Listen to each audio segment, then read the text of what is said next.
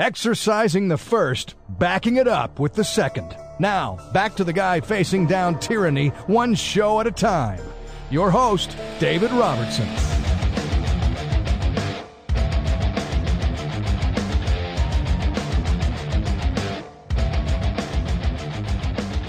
All right, all right. Welcome back to another edition of Destroying the Narrative. I'm your host, Dr. Doom. Thank you so much for being a part of the program. Got a decent show lined up for you today. Some updates as well. Starting to make a, a few changes. Kind of uh, not necessarily changing direction.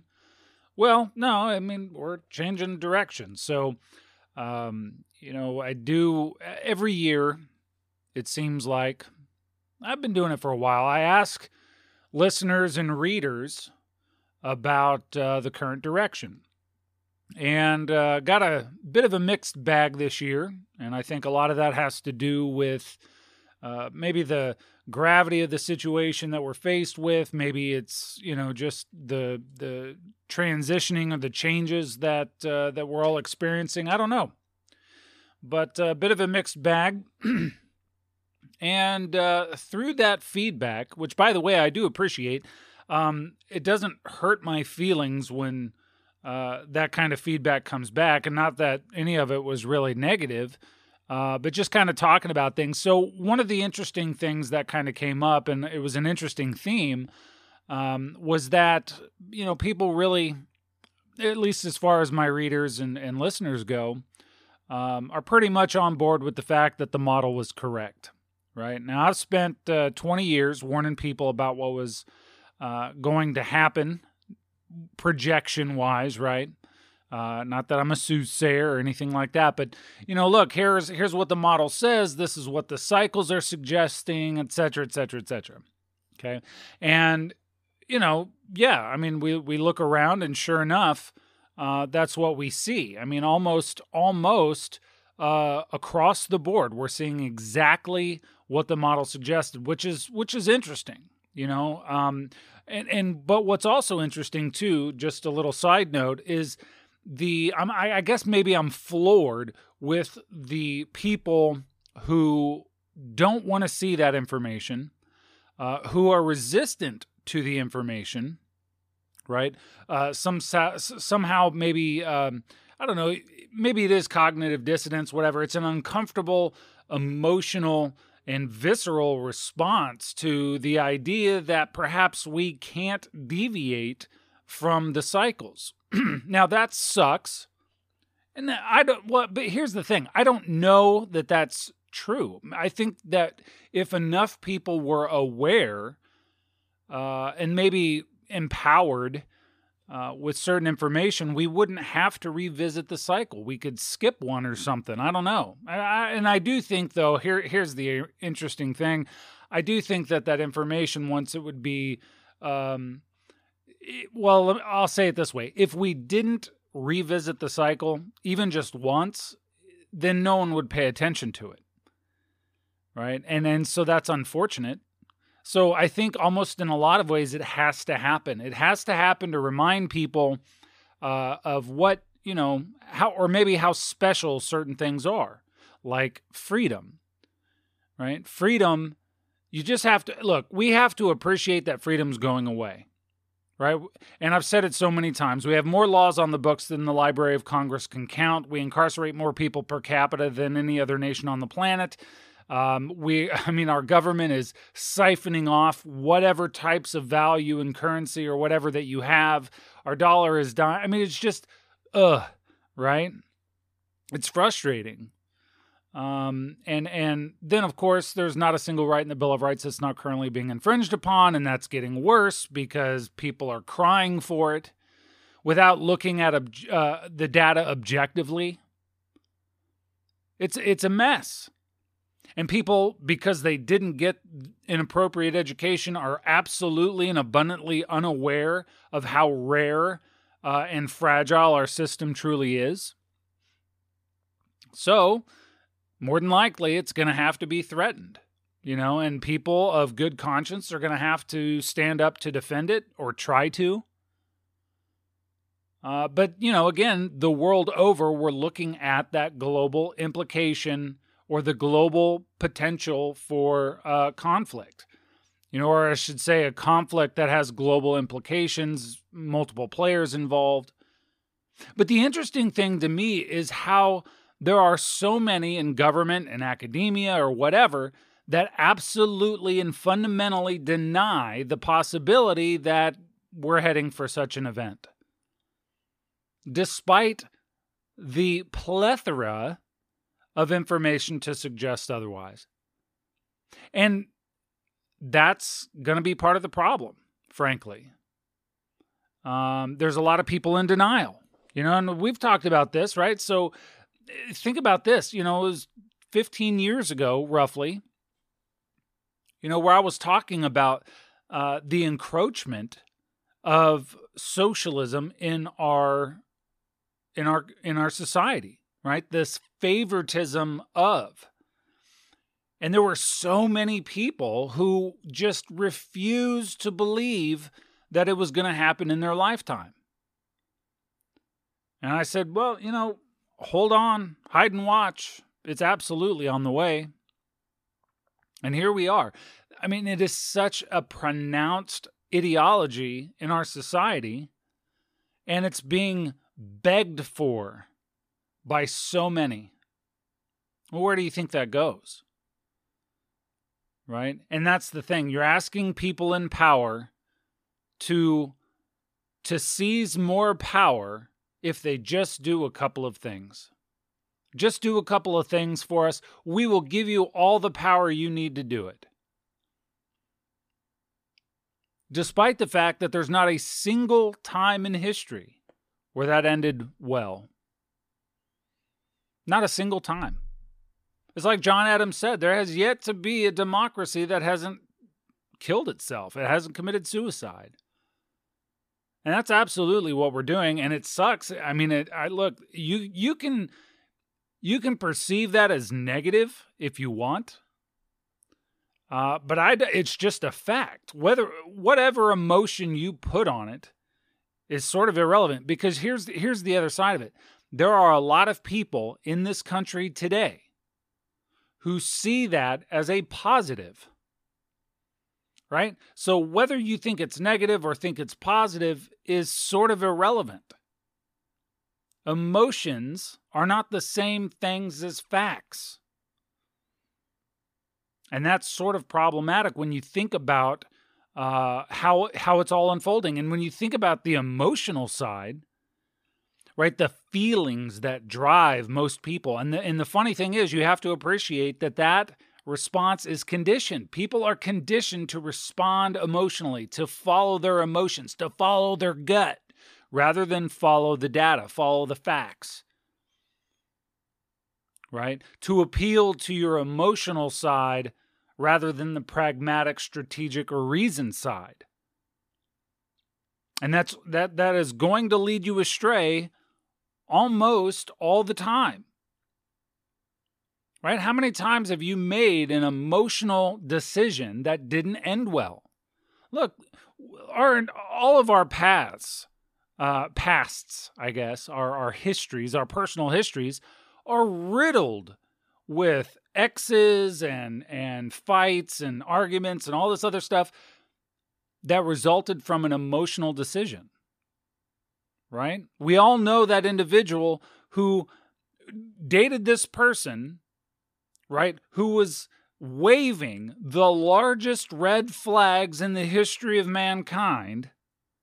And they did it anyway because of whatever reason. Look, I I'm I'm a victim of that too. I used to do the same nonsense oh but she's she's my type or oh she says this or oh she does that whatever. And i would make despite all the red flags i would still jump in. Well nah, i think you're just overly over over analyzing the situation. It'll be okay. The worst ones are when we feel a sense of desperation right? So people who feel lost and out of control when they're alone aren't really looking for the best partners. So they will choose somebody. And the, the interesting thing is, and this is it's it's sort of a metaphor, But the person waving the red flag over here, this really bright flag, says, Look at me, look at me, look at me. I'm willing to, to jump in here. They're, oh, okay, well, that's easy. I'll do that one. And how does that end? Every time. But that's an emotional decision.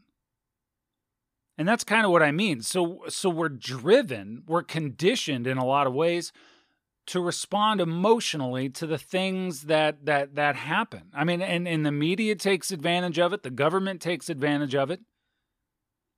Rather than looking at things objectively, trying to find reason, trying to find accuracy, we we respond and navigate our lives through an emotional haze that doesn't end well, and we wonder why it ends up the way that it does.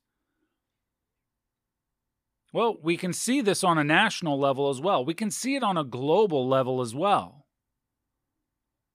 But the interesting thing, and this kind of getting back to the point, that's why I want to kind of shift. The model is correct. The model is accurate. It has shown itself to be absolutely and amazingly accurate. Scary enough as that is. So perhaps what we need to do now because the warnings are there. The people who want to hear the warnings have heard it. The people who want to see the information and sought it out have found it. Now, that's not to say that everybody got to see it. Clearly, that is not the case.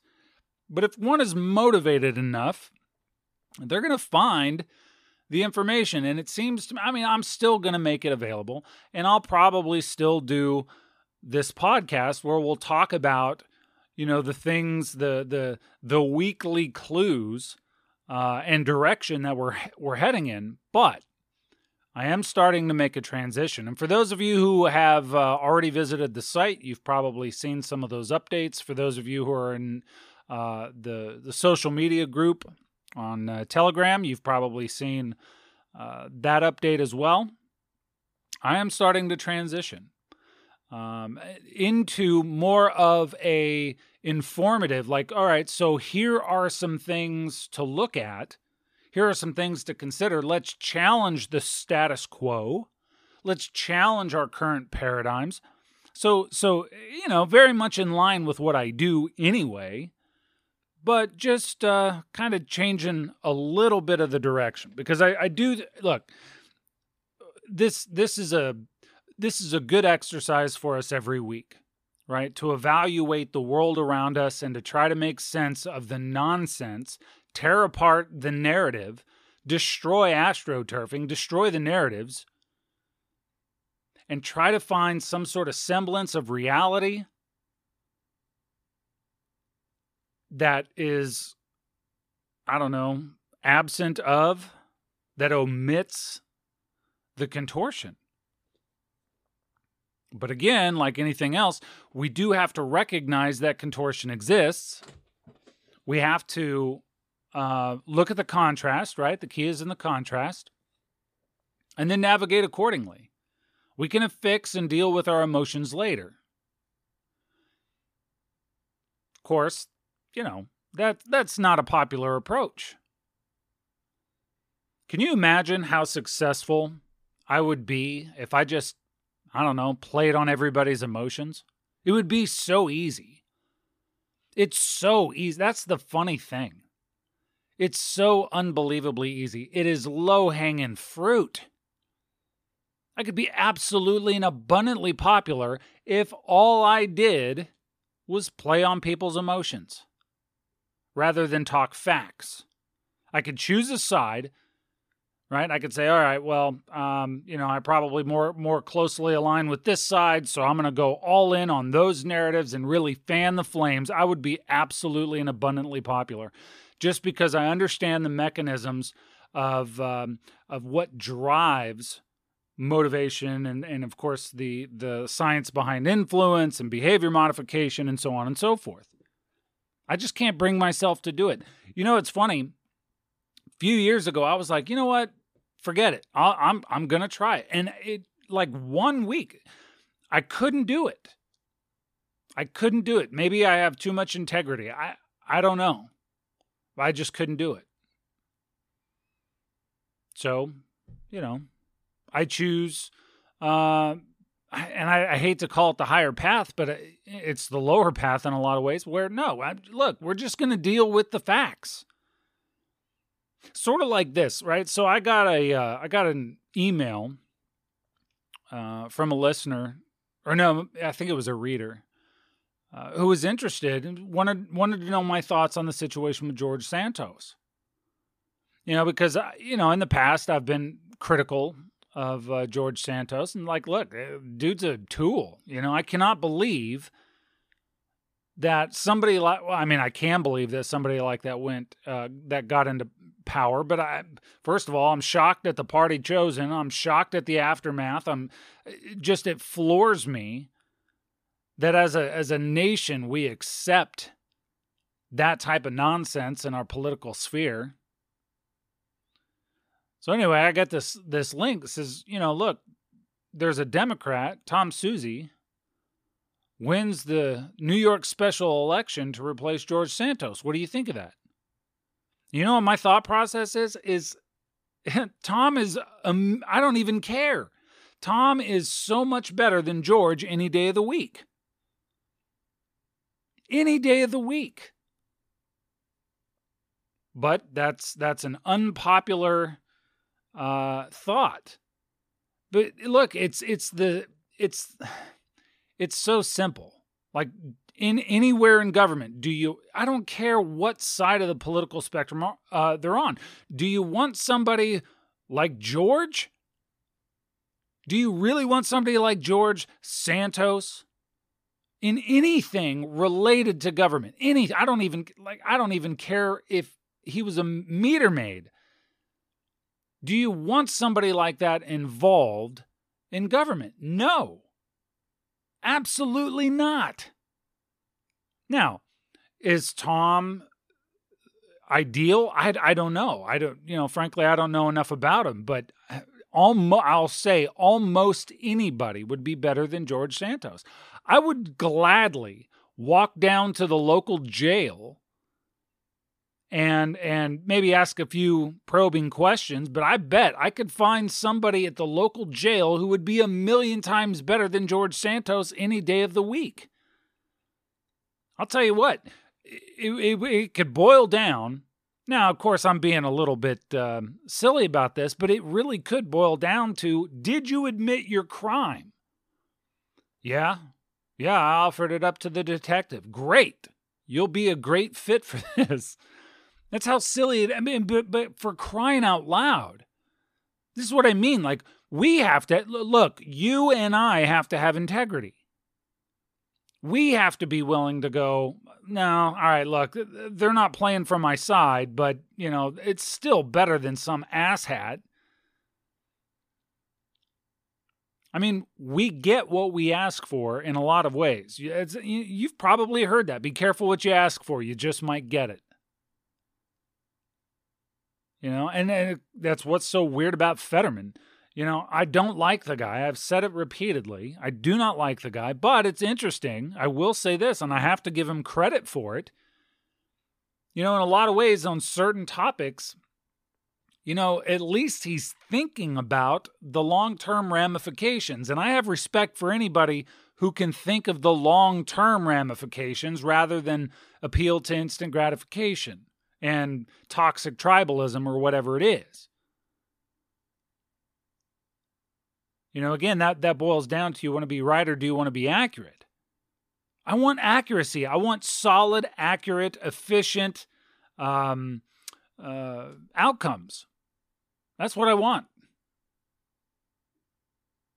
You know, but then in in that pursuit, you have to recognize what will cause dysfunction and and utter destruction of whatever it is you know you're you're trying to do there. In government, that's painfully obvious. There's we have a lot of dysfunction in government, but why? That's the question, and nobody seems to want to pursue that. Why do we continue to reelect asshats who literally do not give a flying rat's ass about anybody in this country?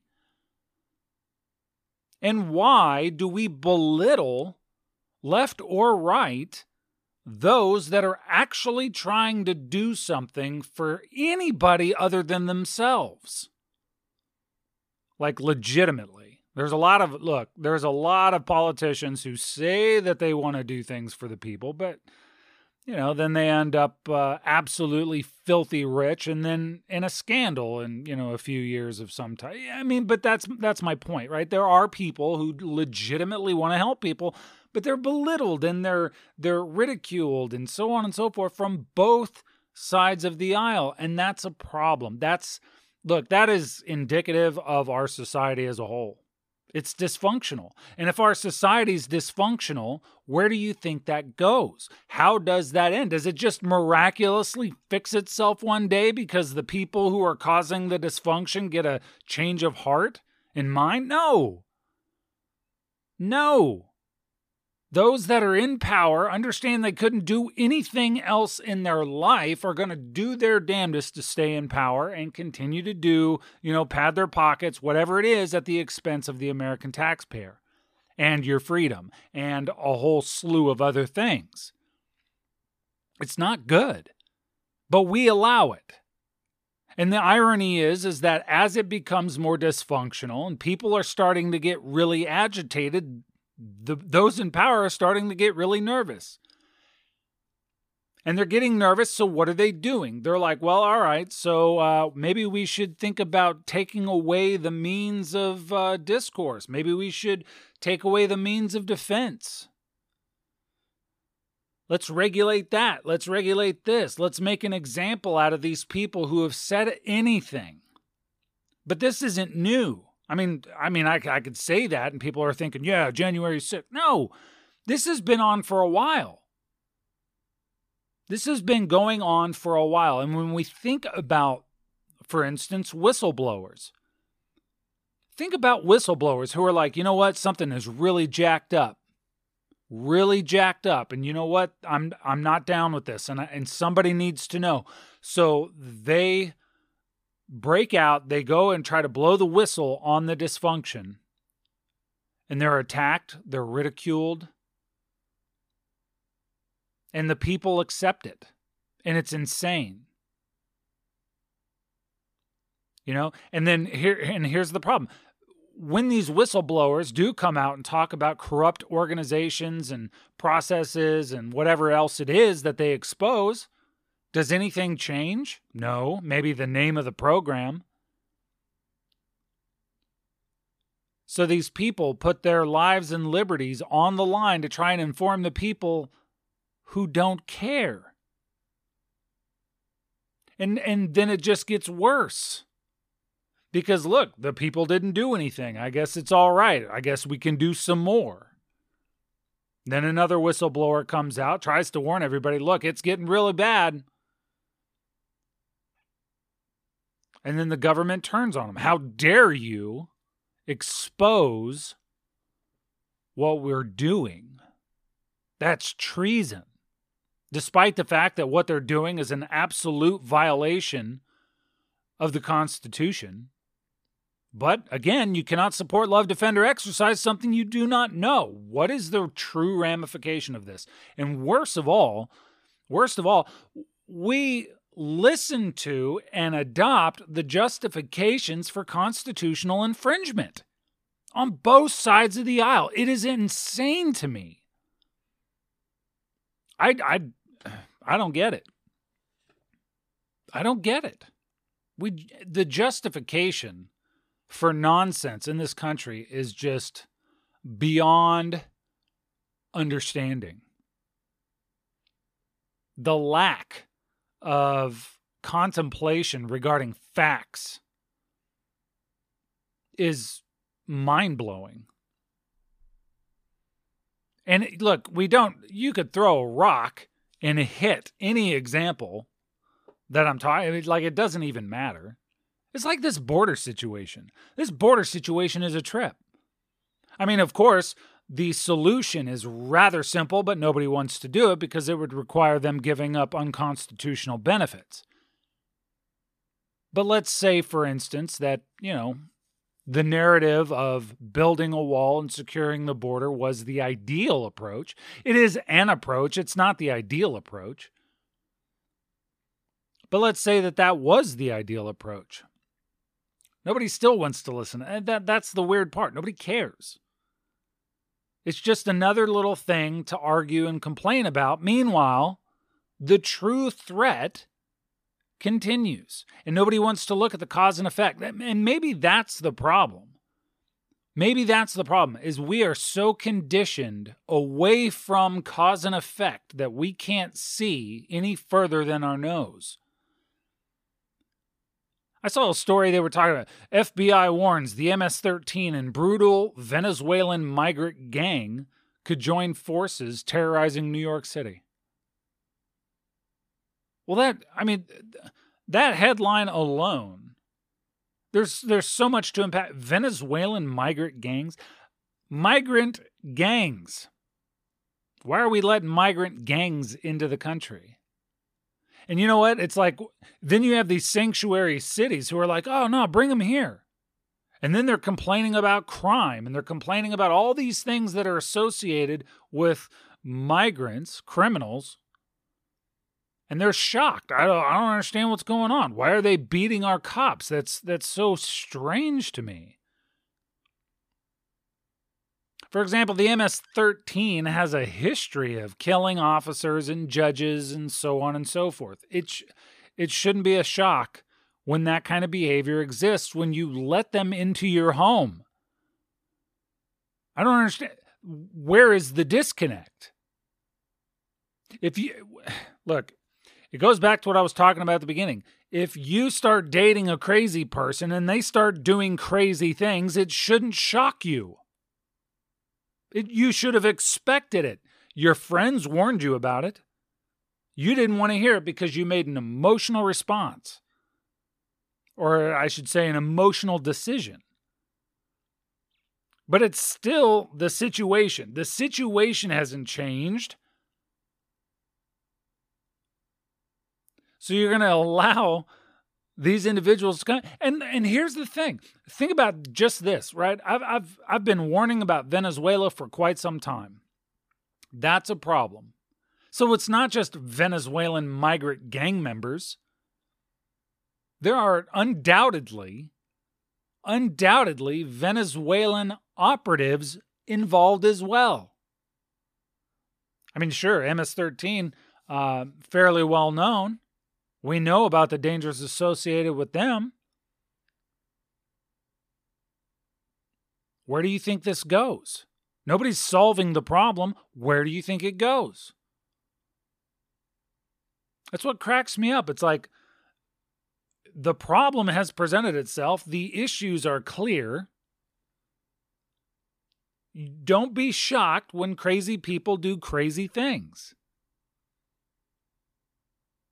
It's sort of like, and, and it never ceases to ma- to amaze me. You you get these, uh, you know, television shows talking about um, drug addicts and so on and so forth, and then it's like the uh, the family member is weirded out. They're shocked. They're shook when uh, their drug addict cousin or son or daughter or whatever starts stealing from them. I'd never thought she would do that.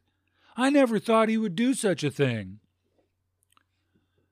It's because you're oblivious and you don't like facts. That's that's just, you know, that's how that goes.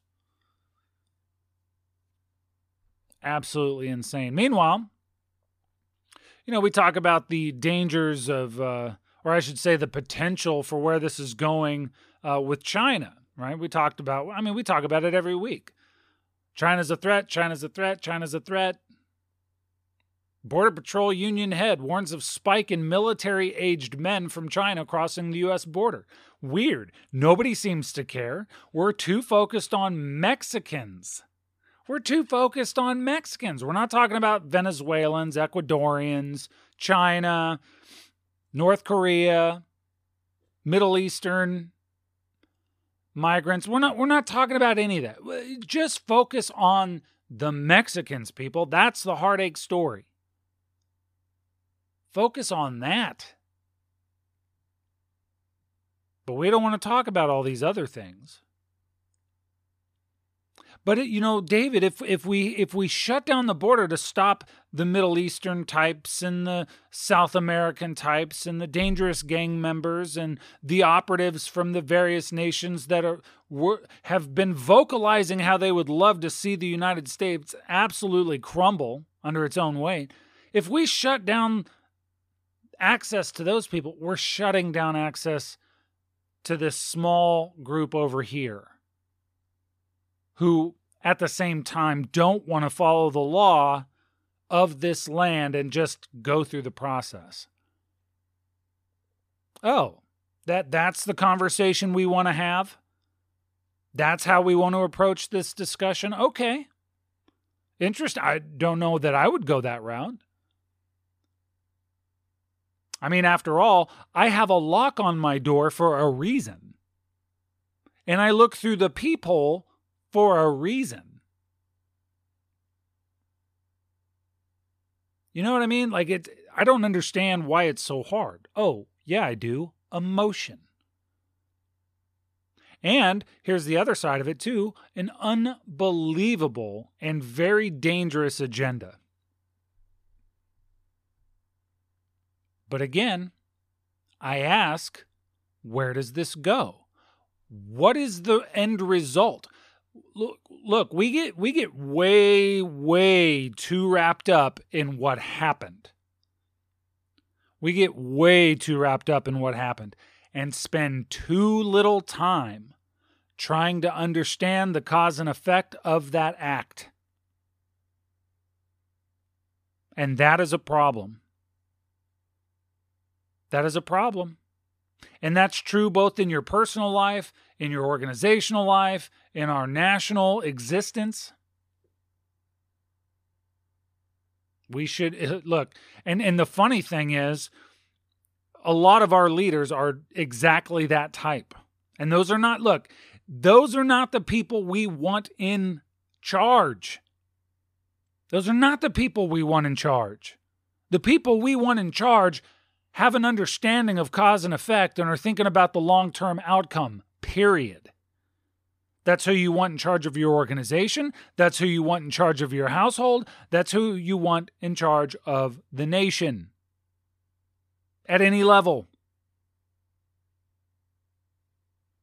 But we don't do that. We don't encourage that. We don't even really talk about that.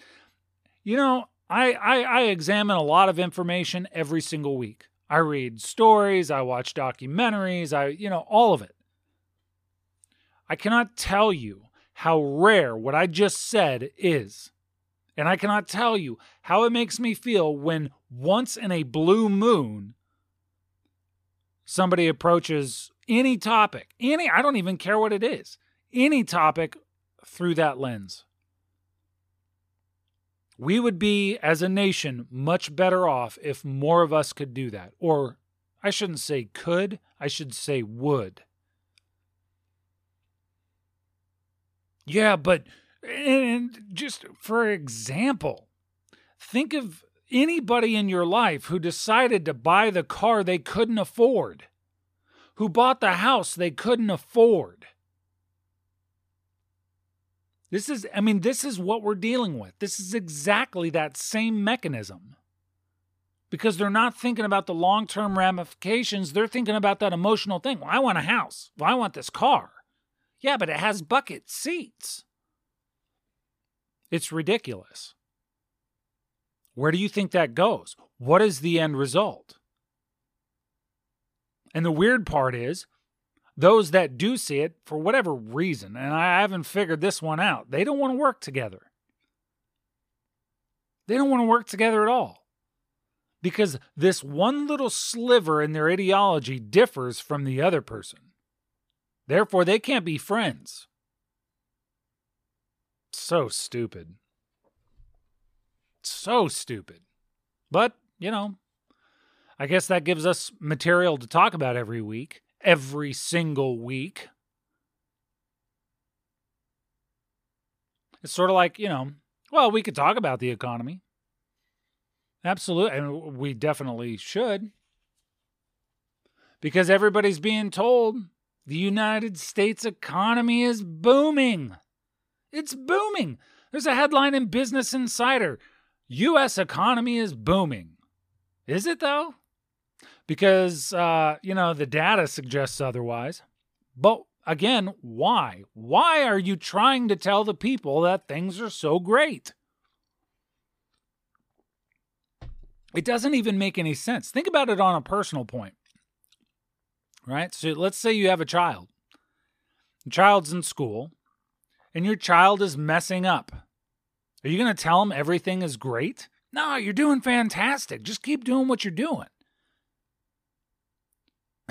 yeah, but I hit the teacher. Nah, no, you're doing fine. Just keep doing what you're doing. You're doing great. Yeah, but I got all F's. Uh, you know what? Just that's a letter. Don't worry about that. That's F stands for fantastic. You're doing fantastic. That's what it is. You just keep doing what you're doing. That, my friends, is called insanity. That's nuts. That's stupid. And really, all that's doing is encouraging utter destruction. That kid's going to crash and burn. 100%. Probably get involved in activities and behaviors you definitely don't want them involved in, but that's, you know, that's what we're doing. That is 100% what we're doing. This country's making some really bad decisions. You got the media and government going, nah, no, you're doing great. Just keep doing what you're doing. you keep doing what you're doing. We'll keep doing what we're doing, and everything's going to be all right. Problem is, is that when you look at the slide of the dollar, you look at the slide of individual wealth, you look at the the increase in personal debt, consumer debt, national debt, tensions, division. No, that's exactly what we're doing. Where is that going to go?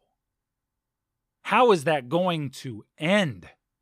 It's Not going to end well, and it will end in a kaboom. But the weird part is, we see the signs and symptoms, but we don't want to pay attention to it. No, no, no, no. It's you know what? It's funny. Again, it's that human psychology. It's like the person who suspects strongly that they have some sort of cancer. They can feel the tumor, but they're not going to go get it checked out because if the doctor says, or the physician, I should say, if the physician says, well, you know, we, uh, we identified a cancer, you got a huge tumor about the size of a grapefruit, then it's real. Then it's real, and now you have to act accordingly. And I think that's a lot of what's going on. Look, the cancers, there are numerous cancers, are all over our national body. And for the most part, nobody wants to go get them checked out because they don't want to face the reality. But again, the question is is what happens next? Where do you think this goes? And again, the signs and symptoms are there. If you just look at the interconnected part of our economy, right? Because we're a global economy, we're interconnected. You just look at the inter- interconnected components that absolutely and fundamentally contradict the nonsense that you're being fed, spoon fed, force fed. It becomes very clear. Did you know that Japan and the UK both simultaneously just slipped into recession? That's a pretty big indicator of where things are at. Pretty big indicator, but uh, you know, that doesn't apply to us, right? That's them. That's a them problem. There's another issue with Americans. Ah, that's not my problem. That's happening down the road. I'll do something when it's at my doorstep. Oh, okay. So the invading army down your road uh, isn't expected to reach your porch because it will. But the funny thing is, is that the indicator for specifically like UK, I think UK is highly indicative. Their GDP fell 0.3% in three months. Right? And it was interesting because they continue to point to the collapse in retail sales. So you look at those as, you know, potential indicators. Well, then the United States is really jacked up. just to be clear. So the UK Japan are into recession. That's that's um, you know not good. Uh, the United States is kicking the can down the road. There there is some interesting facade, but again, it's that up and down. Very clear where things were going. so clear, in fact, that I was able to kind of, to, to, I mean, almost with crazy precision. You know, uh, so I said, you know, so we're gonna, we're to get that boost. Then you're to see some headlines talking about the downturn. Then boom, right? There was a story this week, uh, and it was funny because remember last week? Oh yeah, the stock market's fantastic, and I said, no, it's not. Just wait, just wait, because it's about to do something stupid. Remember that? Well, here's a story from this week. Dow tumbles 500 po- uh, points, posts worst day since March 2023 after hot inflation report. That's a very pretty way of saying what I was telling you gonna, that was going to happen. Again, it's not that I'm some smart whatever, it's that I'm just a student of cause and effect. And when you think about where this goes, right? So again, it's the inflationary response. We're watching it unfold. It is not hard to to to track. It, but if you look at the cause and effect, right? And and again, you can look at the UK as a great example. Their situation was cause and effect. They have admitted that they're in recession through a certain chain of events. Well, are we not faced with something extremely similar? I mean, the signs and symptoms are there. There was a story in the Wall Street Journal this week. Realtors are in crisis. I see it as a symptom. The housing market is is a is a great indicator of kind of where things are going. But we talked about, I mean, real estate in general. Last week we were talking about commercial real estate is in a dive. Now they're saying realtors are in crisis, homes are artificially high, inflation is high. Now, of course, there's going to be a bit of a correction here and that. Homes are probably going to become a little bit more affordable. That's going to be great for people who are in a position to do something with it. But again, this is one tiny little sliver of a th- uh, of, of a thing in the grand scheme of what we're talking about here. Because at the same time, we see stories talking about consumer price index increased 0.3% in January. Now, where does that sound familiar? Oh. Yeah, now that that's that's interesting, right? We're we're we're looking at an increase in consumer prices but see, and that, again, we we look at the the number is zero point three percent. Most people don't see that as as a, as a big deal. But when you look at again the grand scheme of things, if you look at it over time, well, I guess maybe a way to to to look at this. Let's say you had a hundred dollars, hundred dollars, and let's say something rose one percent, right? And let's say over the course of a year let's just use $100. $100, the first month, 1%, that's $101. Well, that 1% is compounded because that next month it's on $101. So it's a little over $102. And this continues to go, continues to go, continues to go. And it's sort of like when we look at the devaluation of the dollar. That's why if you were to look, if you were to go to Google Google Images and look in dollar devaluation since 1913, that's why that slide is so dramatic. Because it's not like you get it back next month. That's not what that and that's why I don't know, that's one of the things I'm so critical about when people report on economics because you really kind of have to have have have learned about how that works in order to even understand it. But they use those numbers specifically for the people who never learned it. Because it doesn't look that threatening. Zero or you know, 0.3%. Oh man, whatever. Why why are we even talking about that? But the funny thing is, again, it's the retail sales part. Here's a story in Inc. rising consumer debt could threaten future retail spending. You think?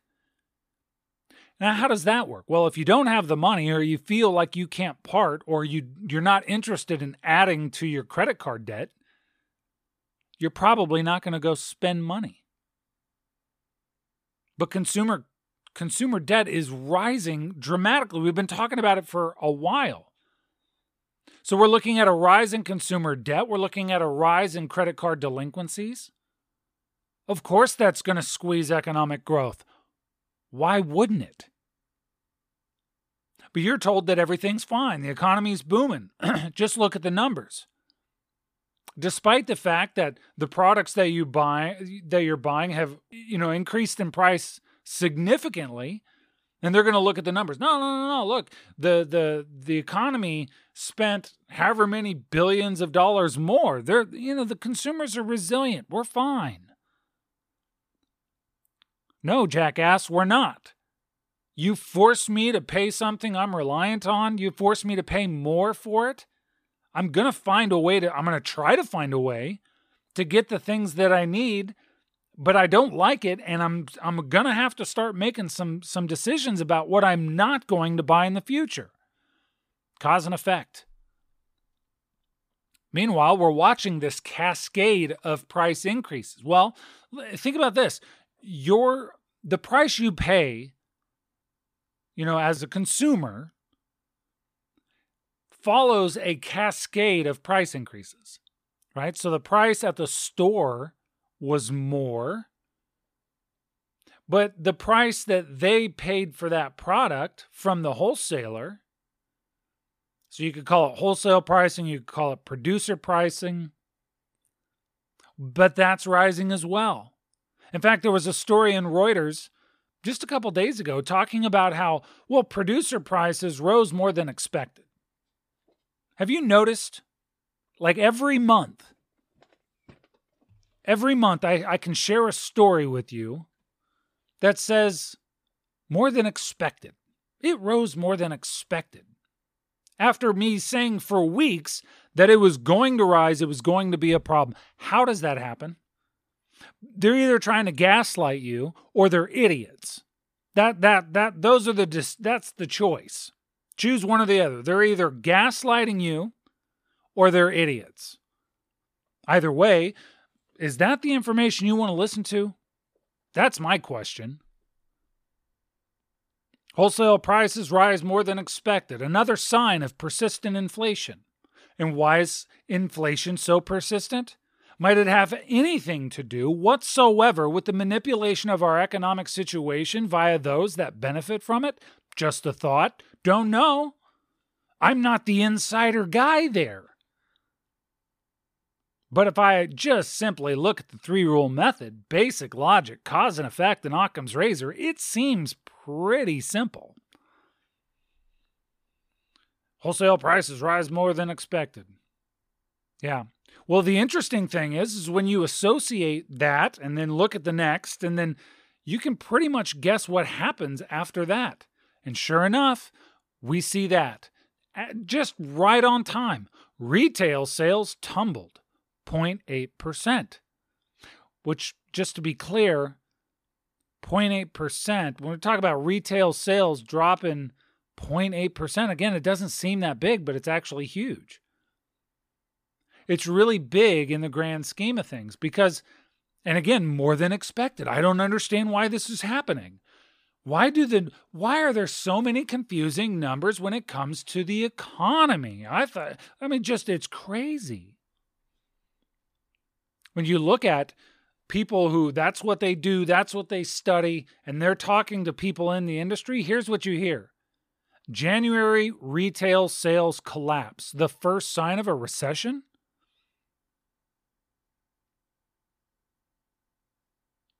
Just a thought. And why why is it a valid thought? Because we can look around the world of nations that literally just went into recession under similar circumstances. Well, but it's a little bit different here. I understand that it's a little bit different. That's why I said similar. But cause and effect is still cause and effect no matter how you look at that. If you do not have money to buy and you don't have the ability to add to your debt to buy, you're probably, now wait for it because this is a shocker, you're probably not going to buy. So stupid. I don't understand. Well, maybe that's maybe that's the problem. And look, if you do not understand and you're somehow in charge of policy, maybe you shouldn't be in that position. But if you do know and you are in position and you continue to make these decisions that continue to absolutely gut our economy, then maybe there's another motive. And that, my friends, is something we all probably need to contemplate. I just don't understand why why this is happening. Let's double down on our efforts and maybe, you know, we'll get a different outcome. No, doing stupid things over and over and over and over and over and over and over again, doubling down on stupid things when it didn't work out exactly like you for whatever stupid reason thought it was going to work out to be in the first place, that is beyond insanity, frankly.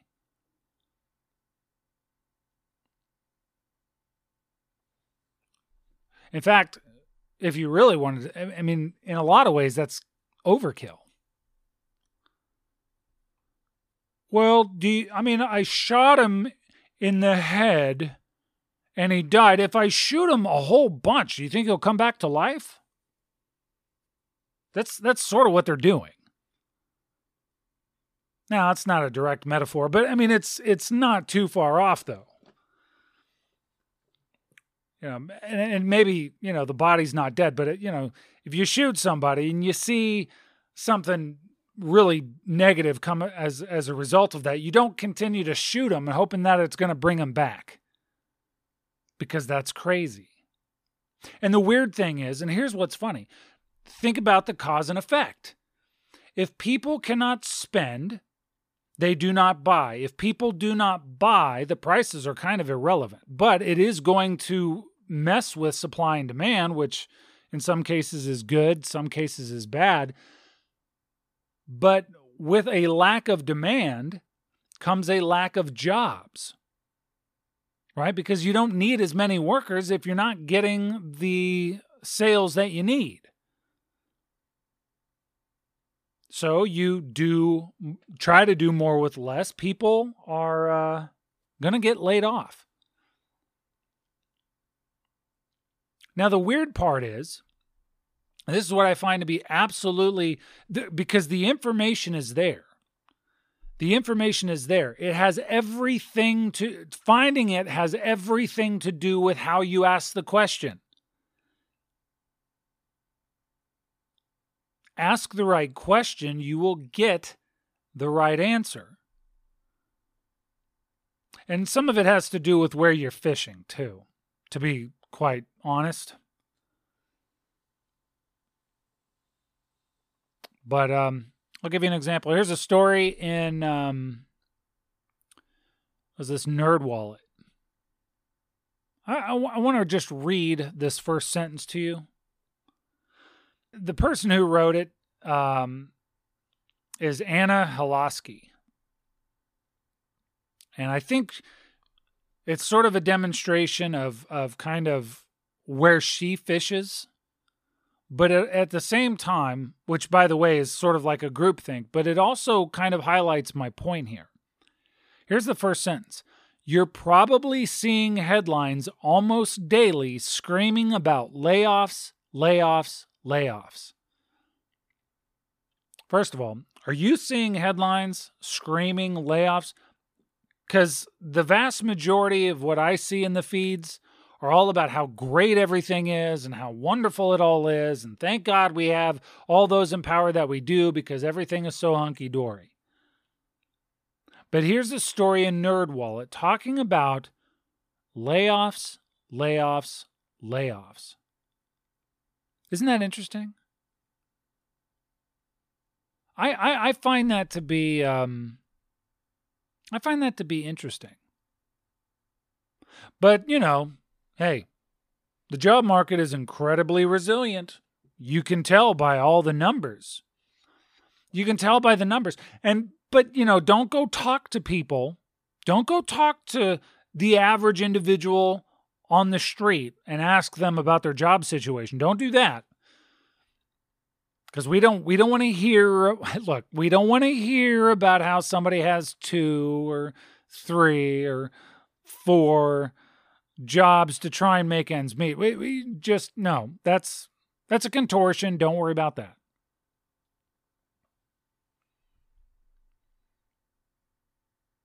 but layoffs are on the uh, should be expected i'll say that because of cause and effect now, walk that a little bit further. If we start to see mass layoffs and, you know, of course, retail sales plunge and all this other stuff, what happens next? You got a bunch of people who are in debt and have zero way to pay off the debt that they have incurred. What happens next? And then what? And then what? And then what? looks like the United States is going to need a really, really significant distraction in the very near future. Now, am I a pessimist for exploring it this way? Maybe. But again, I w- look, here's the thing. I would love to sit here and tell you about how wonderful things are going to be. And and not in the not too distant future it will be.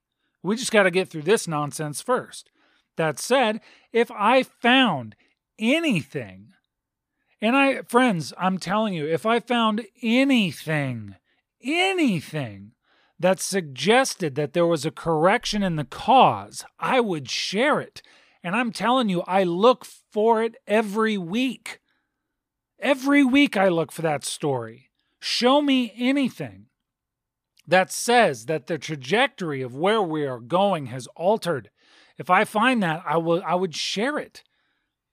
But problem is, every once in a while, I do find something that, like a headline or something, that kind of alludes to that. But then you dig into the numbers, you look at what's going on, you look at the data that they're presenting, and it's just not accurate. Which, by the way, also lends to the idea of what the heck is our media doing? Oh, propaganda. I forgot. It's it's not media. Meanwhile, media is all tripping out because people who can actually do some research, people who are actually trying to inform uh, others of truth, are setting up their own media outlets and so on and so forth. And we're watching a collapse of legacy media, and they're shocked as to why. It's because they don't understand cause and effect. I look at it like this you got a kid. If you beat that kid for the bulk of its life, you got to understand that at some point in time, this child is going to become an adult and leave. And if you treat this child like garbage the bulk of its life, when this child becomes an adult and leaves and then never talks to you again, you cannot be shocked by that. Well, that's that's kind of what's happening. Technology and and information, it's growing up. It's growing up and in a lot of ways the legacy media has been abusing the people for a very long period of time. The government has been abusing people for a long period of time.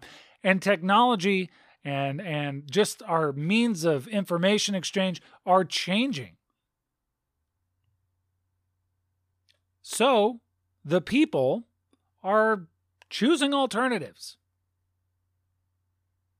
Oh, well, I can get a better idea over here. I can get, you know, uh, a better tone over here. I don't need the the washed down whatever. I don't need 15 minutes of nonsense. I need actual information and data. Cool, I can get it over here.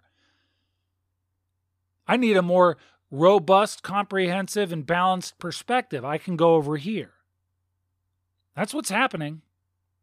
So the kids are leaving, and the adults are shocked as to why nobody wants to talk to them. Well, you've spent your the, the, the bulk of this individual's life abusing him, taking advantage of him, contorting him. What'd you think was going to happen, idiot? So stupid. But that's what I mean. Like, it's just, look, here's a great example of what I'm talking about. Okay. Now, for the last couple weeks, I've been talking about Venezuela. Okay. Venezuela is in the middle of their situation over the oil fields with Guyana, right? I've been talking about this. There was a story in the Associated Press. And here's the thing Brazil's been talking about it. I've, I've talked to you about how, you know, they're moving uh, military and, you know, it's big talk in South America.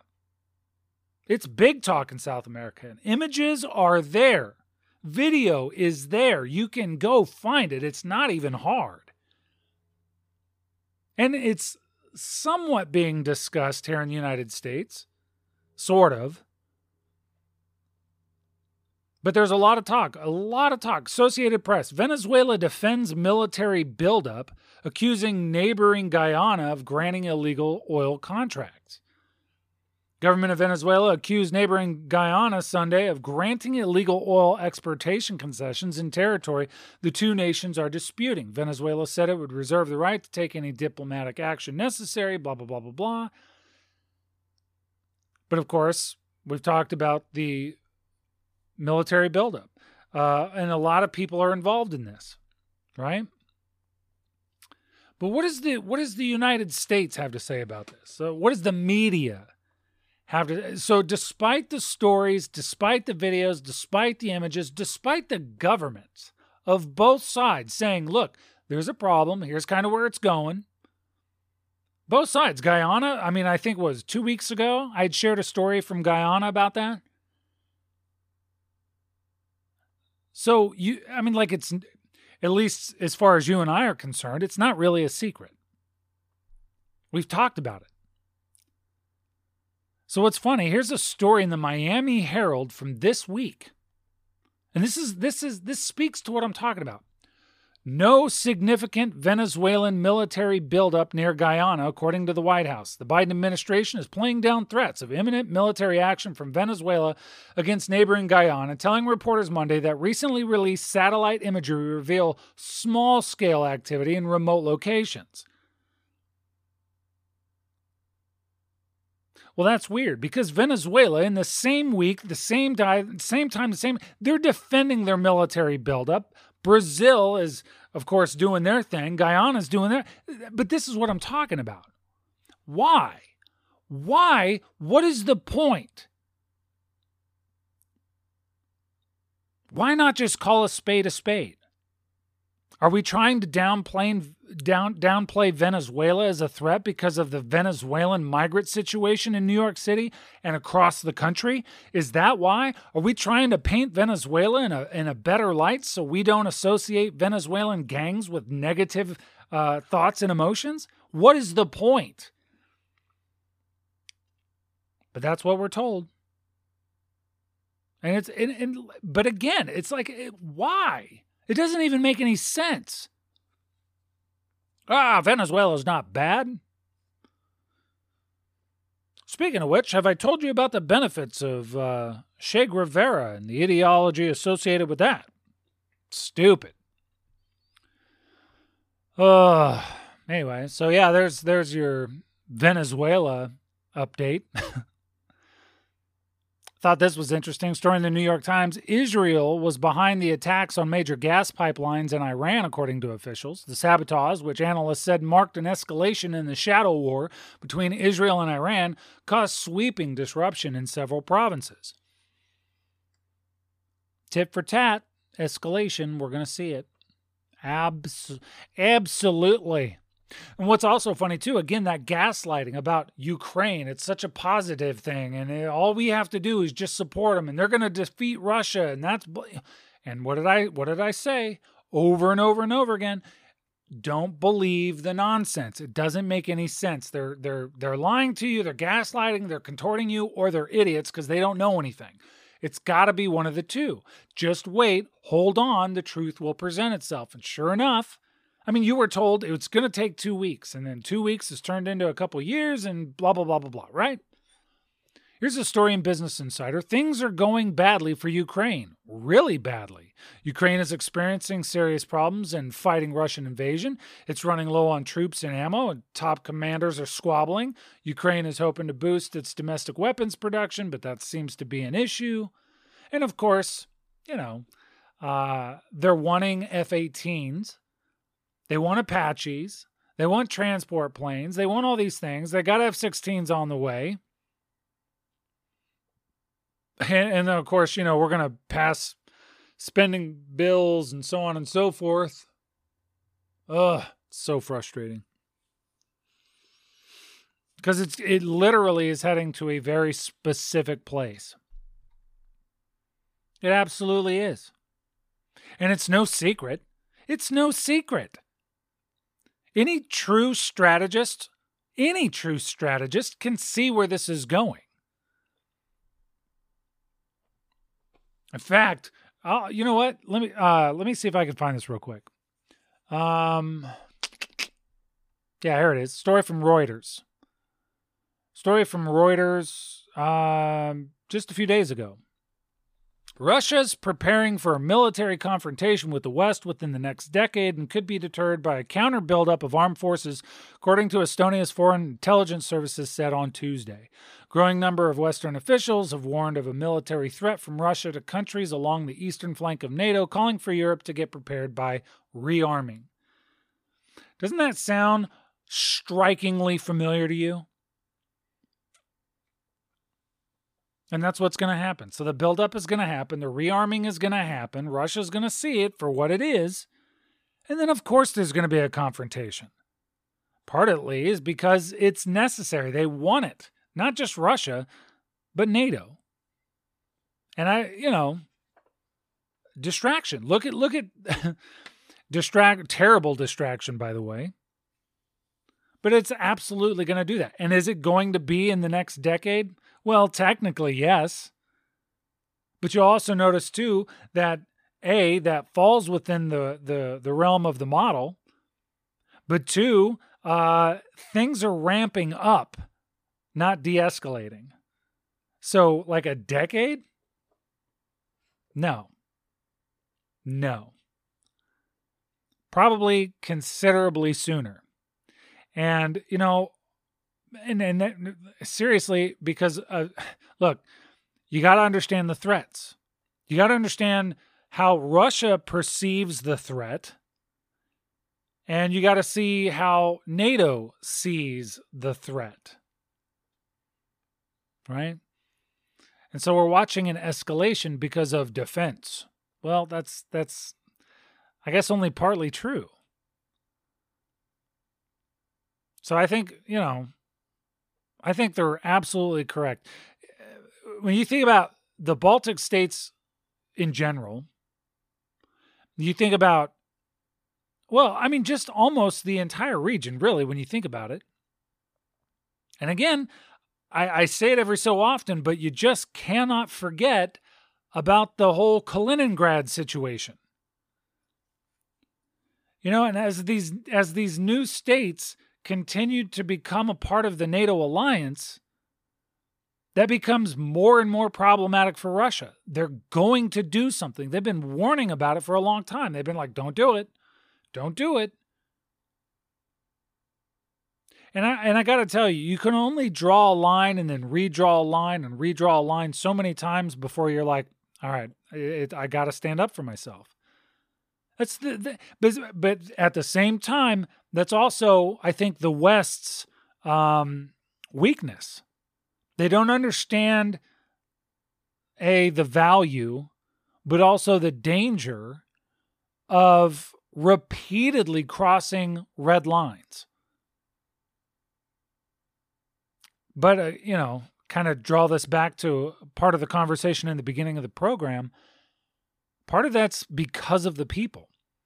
The people have conditioned governments to cross red lines over and over and over again with impunity.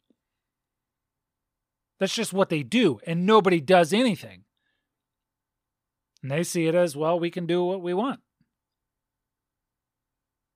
Checks and balances? Pfft, what's that? So yeah, when we think about the long term situation there in the Baltics, yeah, expect it. Of course it's going to.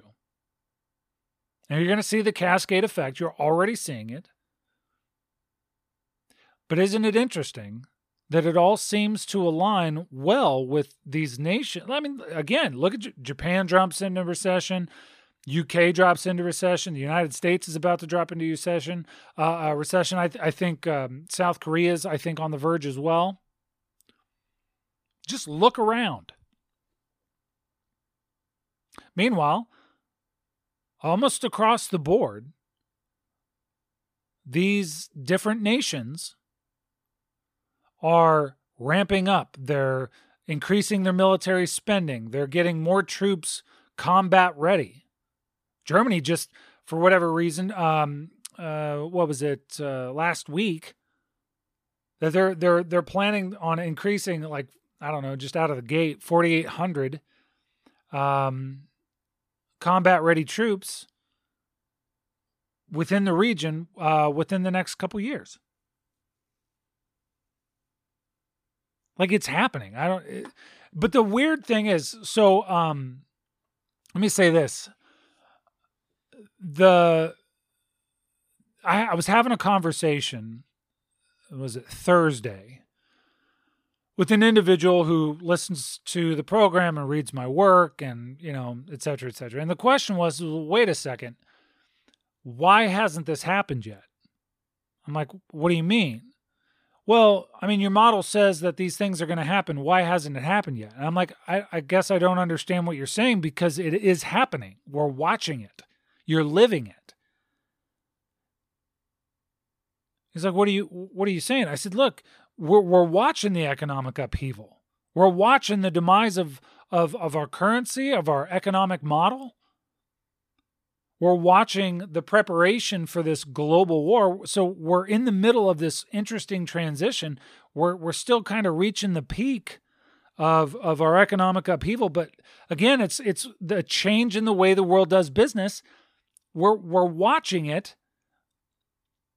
Right? AI, robots, autonomous vehicles, et cetera, et cetera, and a complete destruction of our ability to to even engage in commerce in our I mean we're watching it. I don't understand but I guess maybe people are expecting like this wham bam massive headline where it all goes to hell in a handbasket at the same time, but that's not how it works.